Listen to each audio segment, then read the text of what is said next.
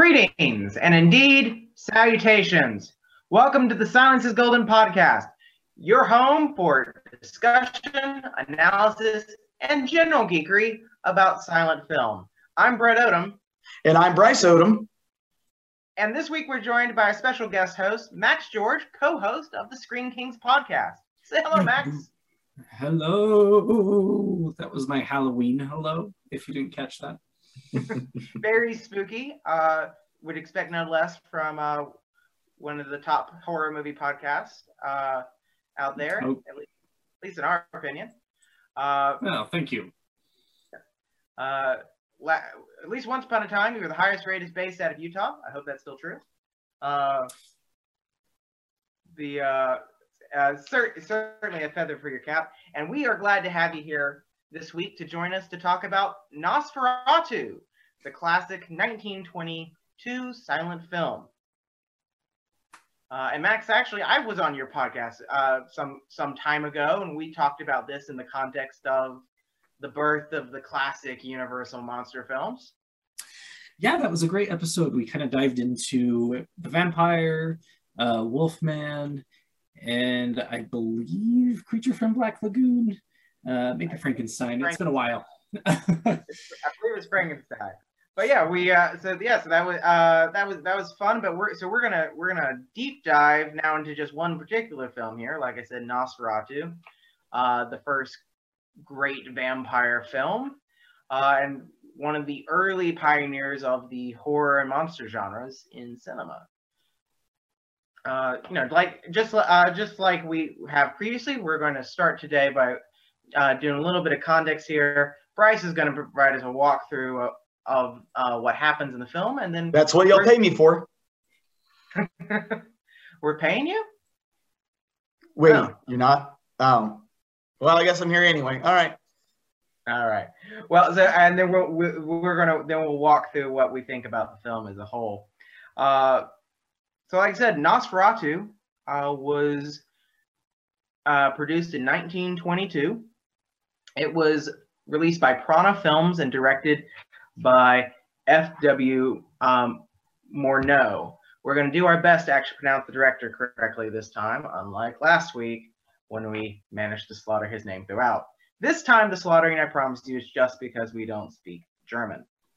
uh, uh, the movie, the movie starred Max Schreck as the iconic title character. Which makes it really appropriate that we got Max on today, then. Max, are you secretly Max Schreck? All Um, these, all these hundred years later. you finally discovered my deepest, darkest secret. Yes. Uh, there is a, there is in fact there you know part of the legacy of this film. This is this is one of the great iconic vampires. Uh, Max Schreck's portrayal of the vampire pops up in many ways, including a 1990 I believe it was in the 1990s a film starring uh, a film that the basic premise of it was that to make Nosferatu they had Count Orlok, but in true Count Orlok was an actual vampire. and Uh, I believe he was played by William Dafoe in that movie.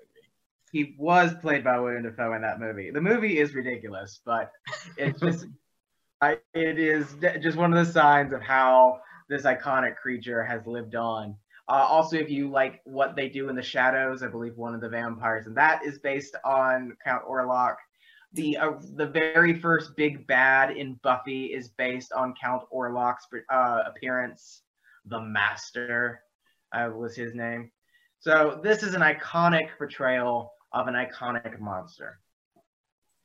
Interestingly, though, this was not a giant success for Prana Films.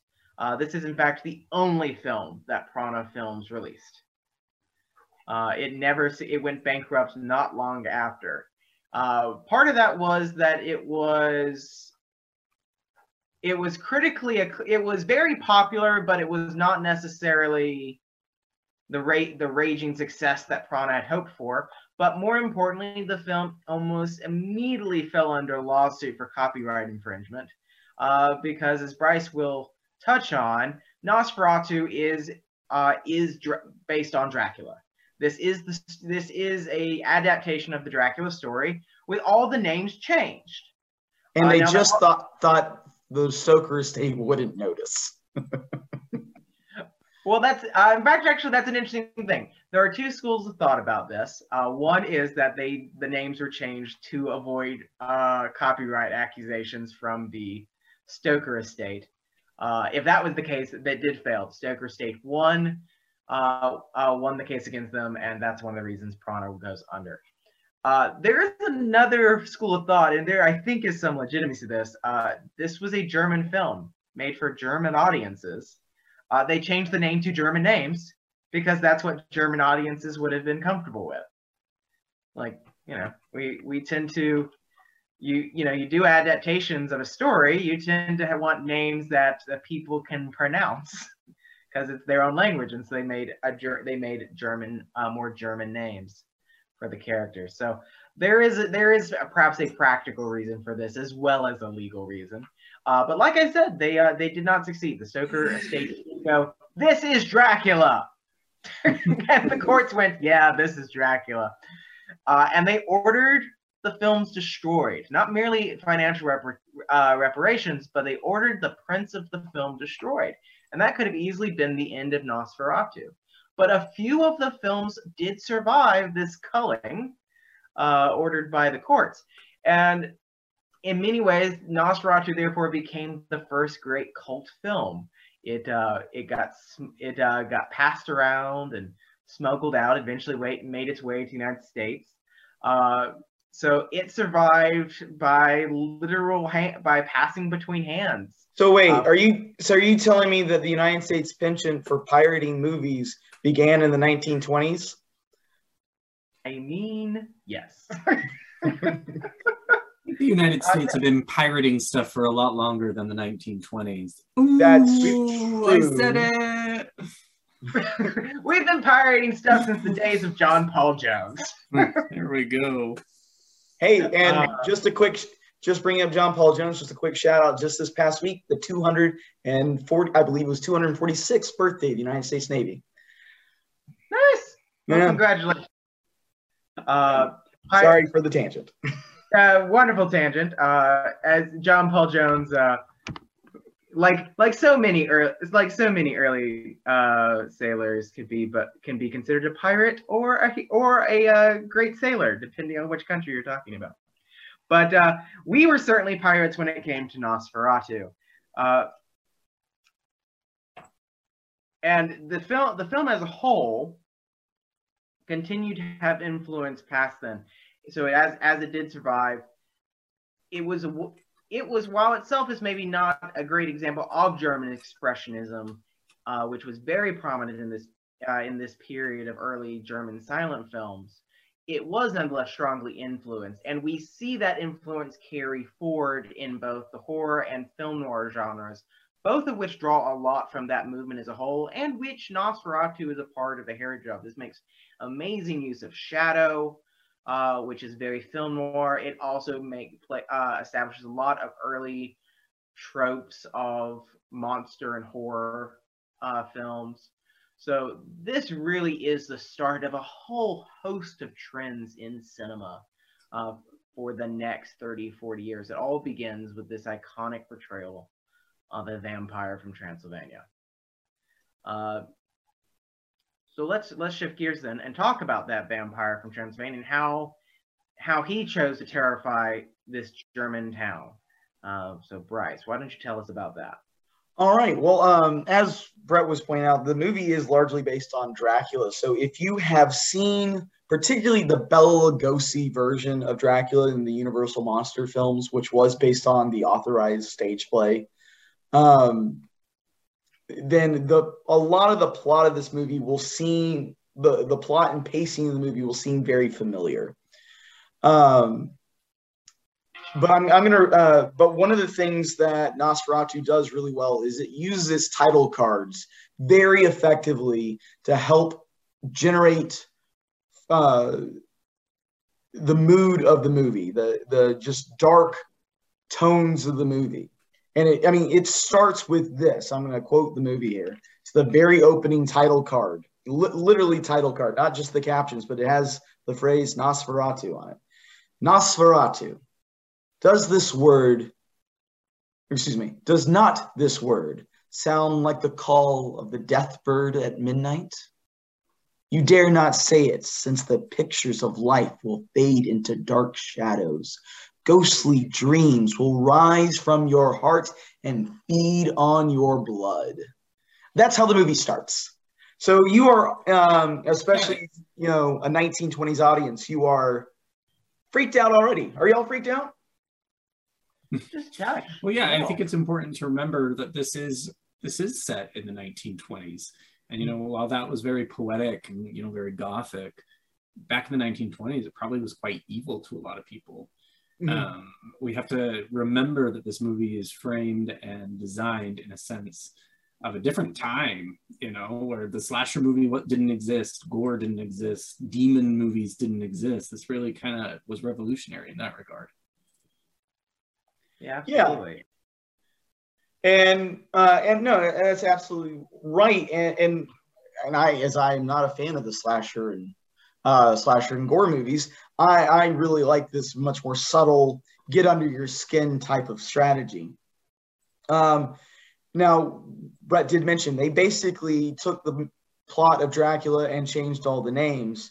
Um, for those y'all at home who don't know who those names are, the big ones are Count Dracula is now Count Orlok, Jonathan Harker is now Hutter, uh, Mina Harker is now Ellen, and uh, the the three suitors of Lucy are all kind of turned into uh, a guy named Harding.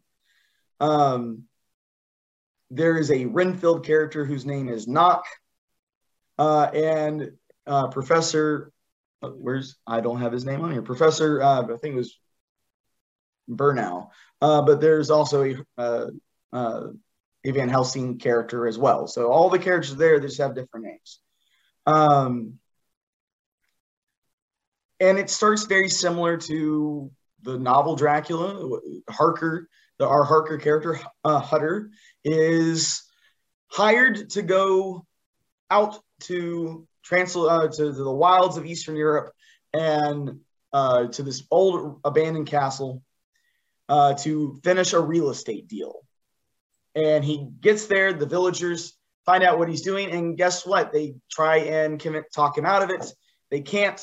They eventually drop him off on a cor- uh, corner in on the middle of a dirt road, and this crazy fast uh, carriage comes up, and this freaky looking uh, cab driver tells him to get in, and it goes crazy fast again, all the way uh, to the castle. And then you realize, hey, the Count Orlok who's greeting him looks suspiciously like that carriage driver. So if you've ever seen an adaptation of Dracula, that will all sound familiar. Um, but as the movie goes forward, and again, I don't want to go over the plot too depth because uh, too much in depth because again, if you've seen Dracula, you really know this plot already. Um, but Count Orlok torments and sucks the blood of Hutter uh, before eventually finally leaving and coming to uh, Hutter's town. In fact, he bought uh, the decrepit abandoned house right across the street from Hutter. Um, and while he's tormenting Hutter, he feels this connection to Ellen. And he abandons Hutter in the ruined castle to try and go uh, to this new place, in part to feast, in part to find, uh, he's kind of drawn there by this woman. Uh, and Hutter does escape himself. He eventually uh, he manages to escape. Uh, he does not die um, at the hands of Orlok. He manages to escape, and he gets back. As he's journeying back, the sh- the famous scene of Dracula, or in this case Count Orlok, is on the ship, and just killing everyone on the ship is happening. And we'll talk more about this, but the creepiest scene, and, uh, and I don't know what y'all think about this y'all uh, tell me if you, y'all agree with this assessment or not. The greatest, creepiest shot of the entire movie happens on the boat.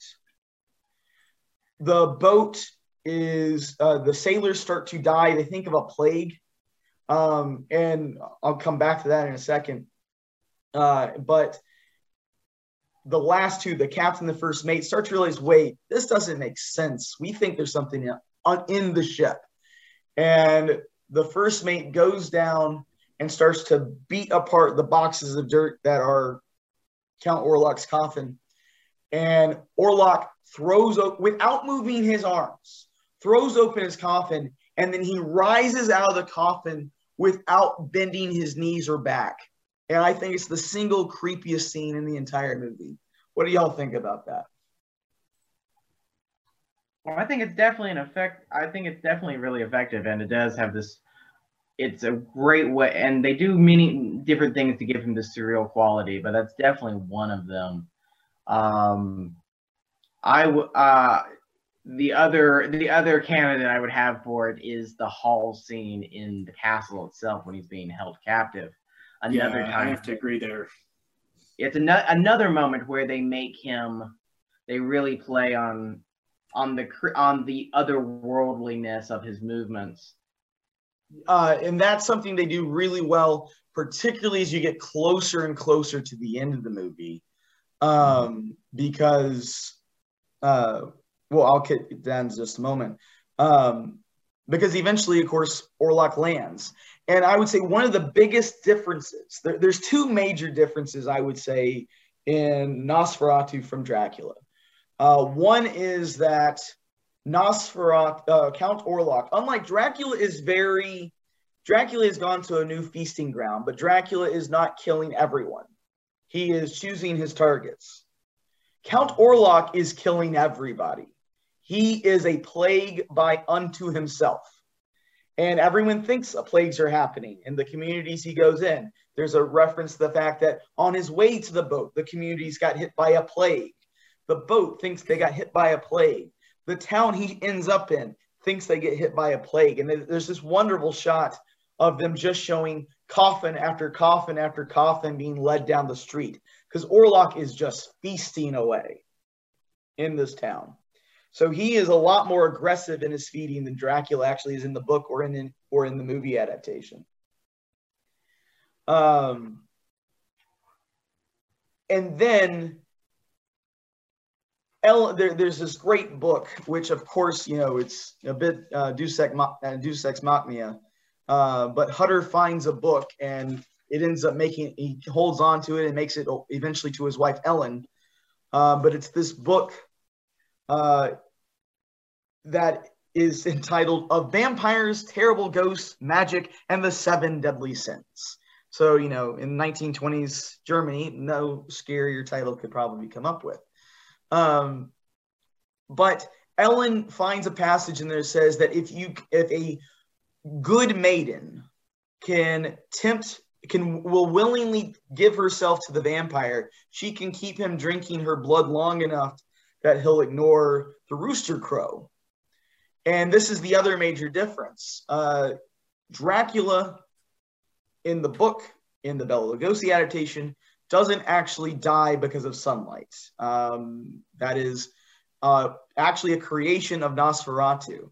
So the sun comes up, and uh, as he's drinking the blood of Ellen, and he tries to escape and he gets hit by the sun and he disappears into a cloud of smoke. Um, and you think, oh, yay, it's over. The maiden has won, except she dies too. Um, and the heart, and that's the and that's the end. Is the tragedy? Yes, they've defeated the or, uh, the vampire, but it's at this terrible cost. Um, but yeah, that that's pretty much the, the plot of it. Uh, of it and we can now transition to any other uh, into our kind of general analysis and discussion of it. Um, I'd like to go and start with something we just mentioned a second ago when we are talking about the boat, um, and that's framing. That's something that uh, Morna, uh, that uh, the director, if I don't look at it, I will mispronounce it, Murno, uh, F.W. Murnau does really well throughout the movie, especially for Orlok. Orlok is always emphasized and highlight and his uh, his already cra- uh, crazy creepy makeup is heightened by how he is framed in these scenes. Yeah, and that that's part of this legacy of German expressionism that's going on in the cinema. Um, Max, you and I were talking about the scene in the hallway, this really effective scene, and the set is all designed to kind of center on, to kind of highlight and center Orlok in it. Uh, uh, and it gives it both centers character, but it also, and especially when it's used around Orlok, it really emphasizes, I think, that otherworldliness. And uh, Max, you and I found that scene very, but we both agreed that that scene was very creepy. Do you, uh, how did that? Why did you find that effective? Honestly, I think outside of the bounds of the framing um, and kind of the mise en scene, which is just a fancy way to say how this the set was established, um, I, I, think Nosferatu is so intimidating just because the practical effects for the time still hold up to now. Um, the way they portrayed Nosferatu, the makeup, the physicality of it all, the way he moved, all of this kind of summed together in a really exquisite horror moment. And I think this scene in the hallway really is the pinnacle of the movie where we see all of this effort finally kind of come to fruition yeah there's just yeah it's just this they do so well in you in using all of the tools at their disposal to hi, uh, to highlight again what I keep calling the otherworldliness of Orlok.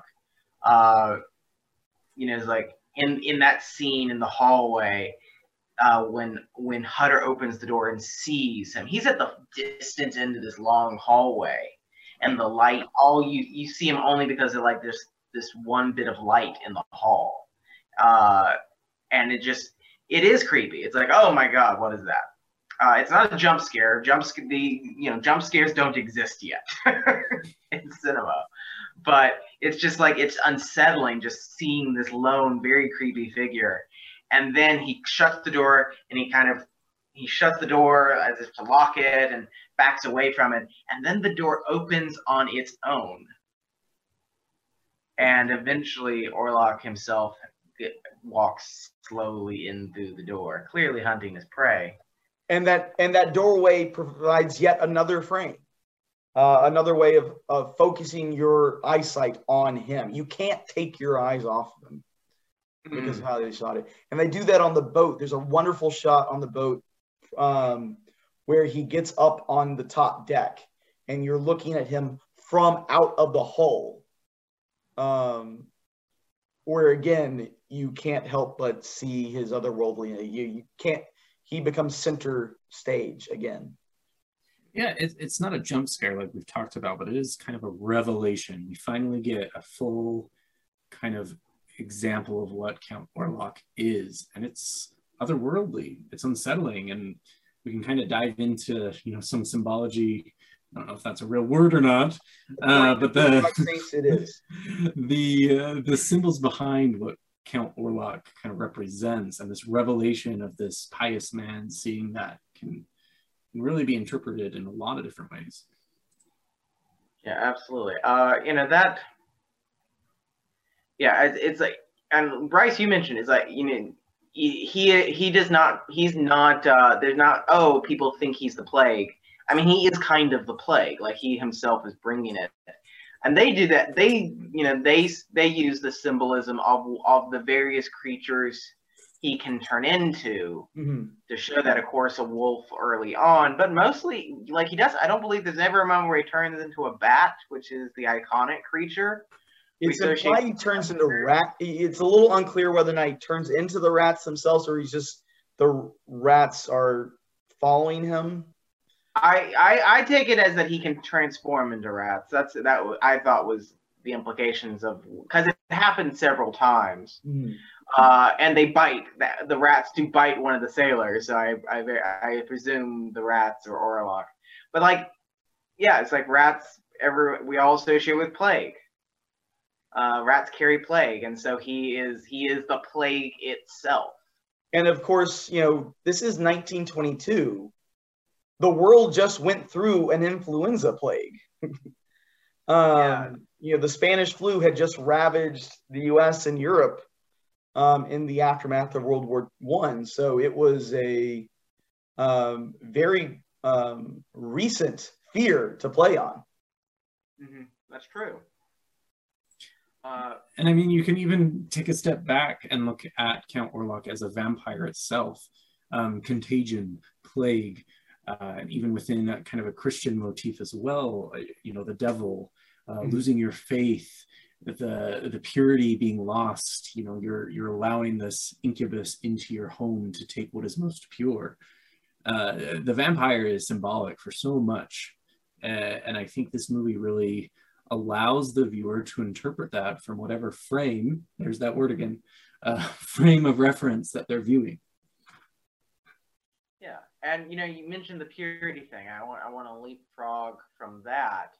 Uh, we have we have Hutter's uh, bride, his wife, uh, Ellen, in here, and she is she is from the very first time you see her portrayed as kind of this symbol of purity and goodness. Like he brings her flowers, and her response is, "Oh, why would you kill such beautiful flowers?" You know, it's like so. This is a very sensible, and then perhaps it's it's not clear. This is one of the things I think this is in fact one of the weaknesses of the movie. It's not clear why she seems to have a psychic connection to Hutter and possibly Orlok, but she does. Uh, from the moment shenanigans start to happen in Transylvania, uh, you know she can sense something is amiss. She sleepwalks. Uh, you know she reacts to the pain and the torment that Hutter is going through. There, so it's like but she is she's this representation of purity. Uh, but like Bryce said, like you know, the cost of defeating the demon, of course, is her. Uh, so that that purity had to be sacrificed, uh, which is an interesting which is an interesting moral to the story. uh, that purity couldn't can't really be maintained in the face of something like this. It uh, goodness has to be sacrificed. And yet, also, without goodness, you can't win either. So, you know, you, you yeah. have to you have to both sacrifice it, but you also have to have it. I think I would push back a little bit. Is it's not so much a loss of purity, but it's an act of growing up.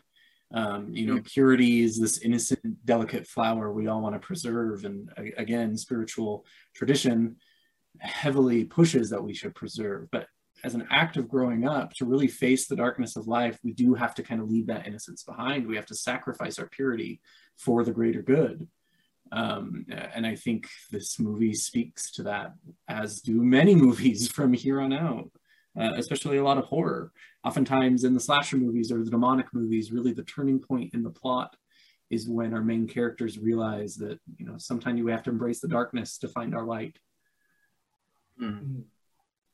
Um, yeah, no, I think that's a really good point. Uh, you know, we were, uh, and we're kind of we kind of touched that touched on this here.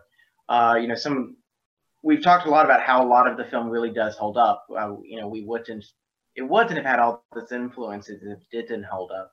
But I think you can definitely also see some some early, some of the early weaknesses of cinema poking through in this film from such I think principally like well, that what's going on there? Why is she? Wait, why is this seemingly normal woman having these apparently very psychic links going on? This all seems odd, uh, but there's no good explanation for what's going on there. I mean, and you know, you're always going to leave room for interpretation with that kind of stuff, but it is just kind of this out of the blue thing. Uh, you know, Orlok does supernatural things. Orlok seems to operate through shadow and through creatures and and uh, demonic powers. But here's this human woman, and she has these things. Uh, so I do. Th- I think. I think it is a. I think it's actually a weakness in the film. Is this little is kind of the B plots. It doesn't do a great job of telling of establishing what's going on in these other places. Hutter and Orlok and that whole story it does quite well, uh, but what the further you get away from Orlok in the movie, the less the less clear that they are in their storytelling. I don't don't know if anyone else thinks that as well. I, I I would agree with that to some extent, but I also think the flip side that is is because we can see even here in 1922 just how ambitious movies are starting to try and be. Um, you know, one of the other movies we're going, I don't remember what order this uh, movie we're going to be looking at, but one of our movies that we're going to look at is another German film that tries to be even more ambitious than this one, and that's Metropolis. Um, so film is starting to lean into the possibility of, for lack of a better word, spectacle. Um, and I don't mean that as in a, in a flippant way. I just mean that in terms of lar- it's something on a larger scale. Yeah, and you know, the, the, it is ambitious. Uh, the sets are gorgeous. Like these are huge castle sets. Mm-hmm. Uh, they they look like ruins. It's like the the ruin castle. Orlok's castle is this ruin that the whole place is just radiates abandonment and darkness. It's very good.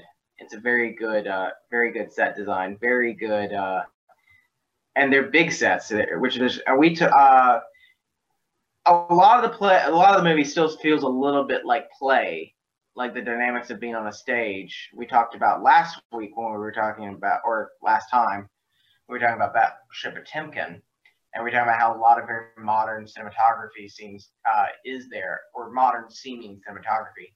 We don't quite get that here. There's a lot of distant shots. There's a lot of uh, I feel it feels a little theatrical sometimes in how they frame many actors together. Mm-hmm. Uh, but it uh, but it's it's overall. Uh, but yeah, it's, you can definitely see the things start starting to peak in. You know, start, the the ambition of the storytelling is really kicking in here, uh, and this is at a time where German film was arguably much superior to Hollywood. So this is all stuff that's going to shortly be transmitted across the sea to the United States and Hollywood. Uh, Max, do you have any highlights you want to discuss? We've talked obviously about the, you know, what we thought was the creepiest thing, but what what was what uh, what was your big takeaway or moment where you went, ah, yes, this is doing it for me? Um, I, I honestly think it was that that hallway scene. Uh, the first time I saw Nosferatu, it, you know, that scene has been replicated over and over and over. So when I finally watched this, it was kind of like you know finding the inspiration for all these other movies that you love. And there is just this deep appreciation um, for the foundation of a lot of the horror movies that i talk about on my show. Uh, furthermore though i think what we've already discussed kind of this overcoming innocence to, to tackle the darkness is a really beautiful thing that a lot of us need to hear nowadays uh, another testament to the longevity of Nosferatu is its message is still as powerful today as it was in 1922. Um, and then, you know, just kind of the superficial stuff that we've talked about. The set is incredible. The actors are beautiful. You know, the acting itself, while it's a silent film, you can still tell that these individuals were giving it their all. They were on the mm-hmm. forefront of cinema. Um, and, and, that passion and that fire reads through even in a silent film. Uh, I know a lot of people in the horror community who don't really give silent film a chance, and they're missing out. It has some great, uh, great horror. Yeah, I, uh, you know, another another thing that you see a lot in horror movies played on later is that use of the shadows and silhouettes of Orlok. Mm-hmm. Uh, sometimes it's just playing on his silhouette, and sometimes it's the implication that the shadow is him, that he's acting through his shadows. Oh, the the whole yeah, the whole last scene, uh, or uh, the whole lead up to the last scene in the movie of him going into Ellen's room, you never see the Orlok himself walking up the stairs. You see his shadow going up the stairs. You see his shadow at the door walking, uh, going in. You see his hand, uh, the shadow of his hand gripping her. Um, it's not until he actually is really drinking her blood do you actually see Orlok. Um, and which is a really it's a really well done effect and you see that and that idea, of course, comes from the novel to some extent. But you see that those imagery, that imagery, really, you know, talking about the longevity, the influence this movie, when um, Coppola did his adaptation of Dracula in the '90s, they played on that heavily with Gary Col- uh, with Gary Oldman as uh, as Dracula throughout that movie. And and and and Max, you you you you uh, you touched on this a bit there, and so did you there, Bryce. Uh, you know this we were and we've already and I think I touched on it earlier. It's like this film really does just have this wide-reaching influence down through the years, uh, both in how it's shot, the iconic look of the character, and just a lot of early horror tropes start here. Uh, you know, they're going to get passed down and and built upon through the golden age of Hollywood. But this really is where a lot of it started. Or, uh, you know, this and Doctor the Cabinet of Dr. Caligari both came out of German Expressionism, and they really established a lot of the basic aesthetics of horror in cinema. Yeah, I mean, horror cinema owes a lot to both of these movies and to German Expressionism as a whole.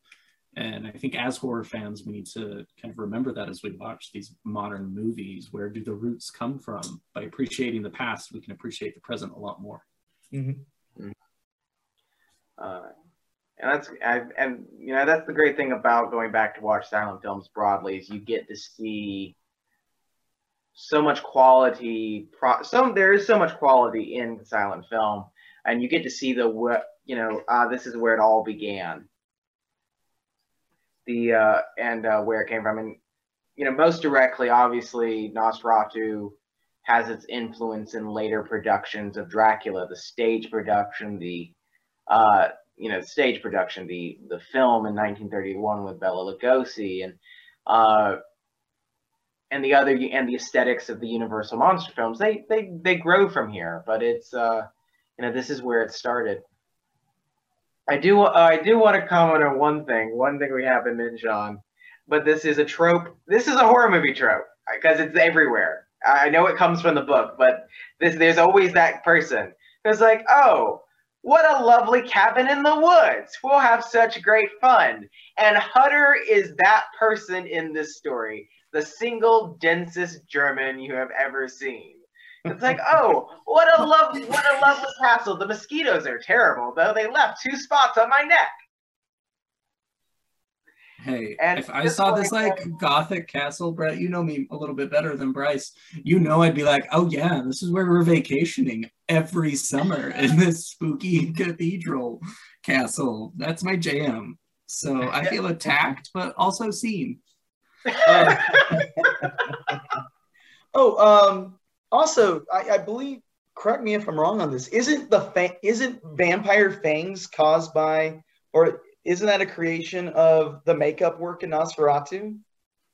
I don't believe that was a thing in actually before Nosferatu it depends on which vampire lore you're coming from. Yeah. Um, a lot of kind of the scientific research behind where vampire lore originates from is actually rabies, which you know you're foaming at your right. mouth. You have that very carnivorous desire. So I think you could say that the fangs is developed from Nosferatu, but I think there's also an argument, you know, to say that it's a little bit more primal, more animalistic with the fangs. Yeah. Uh, and then also you have the whole onslaught of you know early Christian uh, medieval times, the Renaissance, with this very kind of tropey devil with the sharp pointed teeth and the horns and that kind of playing into right. the to the vampire lore as well. So. Yeah, the definitely. I, I believe the def, visual the visual prominence of the fangs uh, definitely does get its origins here. Yeah, but, yeah, I can see that for sure.